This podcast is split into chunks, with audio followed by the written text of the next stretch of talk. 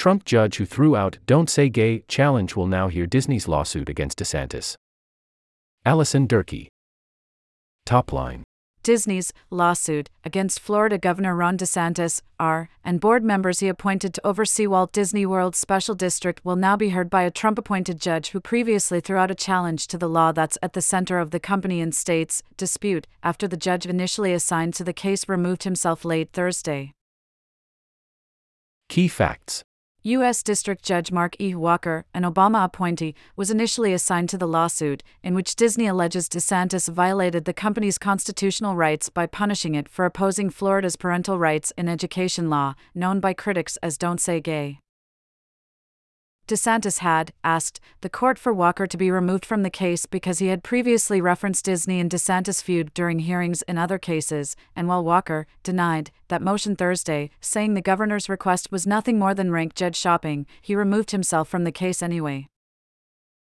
Walker removed himself after learning one of his relatives owns 30 shares of stock in the Walt Disney Company, which could be affected by the outcome of the case and thus violate the Code of Conduct for federal judges and its prohibition on them hearing cases where their family has a financial interest in the outcome the case was reassigned to U.S. District Judge Allen Winsor, who was appointed to the federal bench by former President Donald Trump after previously serving as a state appeals court judge and as Florida's Solicitor General under former Attorney General Pam Bondi, R.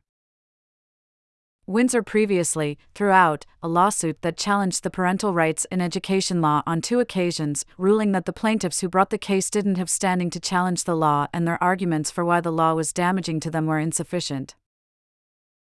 Forbes Daily get our best stories, exclusive reporting, and essential analysis of the day's news in your inbox every weekday. By signing up, you accept and agree to our terms of service, including the class action waiver and arbitration provisions, and privacy statement. DeSantis' office and Disney have not yet responded to requests for comment. Crucial quote even though I believe it is highly unlikely that these proceedings will have a substantial effect on the Walt Disney Company, I choose to err on the side of caution, which, here, is also the side of judicial integrity, and disqualify myself, Walker wrote in his decision removing himself from the Disney case. Maintaining public trust in the judiciary is paramount, perhaps now more than ever in the history of our republic. What to watch for Disney's lawsuit against DeSantis is still pending in court and is likely to take a while before it's resolved.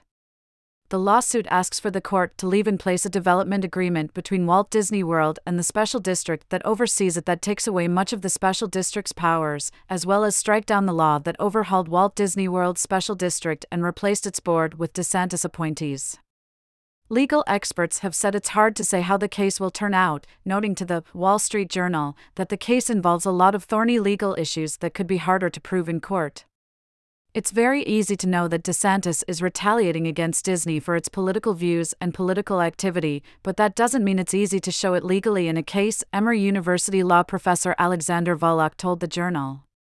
DeSantis board appointees have also separately countersued Disney in state court, which also remains pending. Key background Disney went to court against the Florida government a year into DeSantis' feud with the media giant, which began when Disney publicly spoke out against the parental rights in education law when it was enacted in March 2022.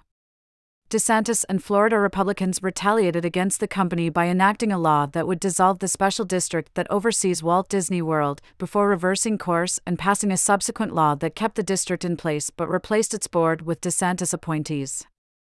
Tensions then escalated when the new board members discovered the outgoing board, made up of members Disney voted into power, signed the development agreement with the company. Disney filed its lawsuit in April minutes after the DeSantis appointed board voted to get rid of that agreement, alleging the Florida government had infringed on Disney's First Amendment rights with its targeted campaign of government retaliation. DeSantis and his allies have remained defiant in the face of Disney's litigation, passing legislation that would nullify the development agreement and defending it through the board's countersuit in state court. Further reading DeSantis board countersues Disney. Here's a timeline of Florida's war with the mouse over special district, Forbes.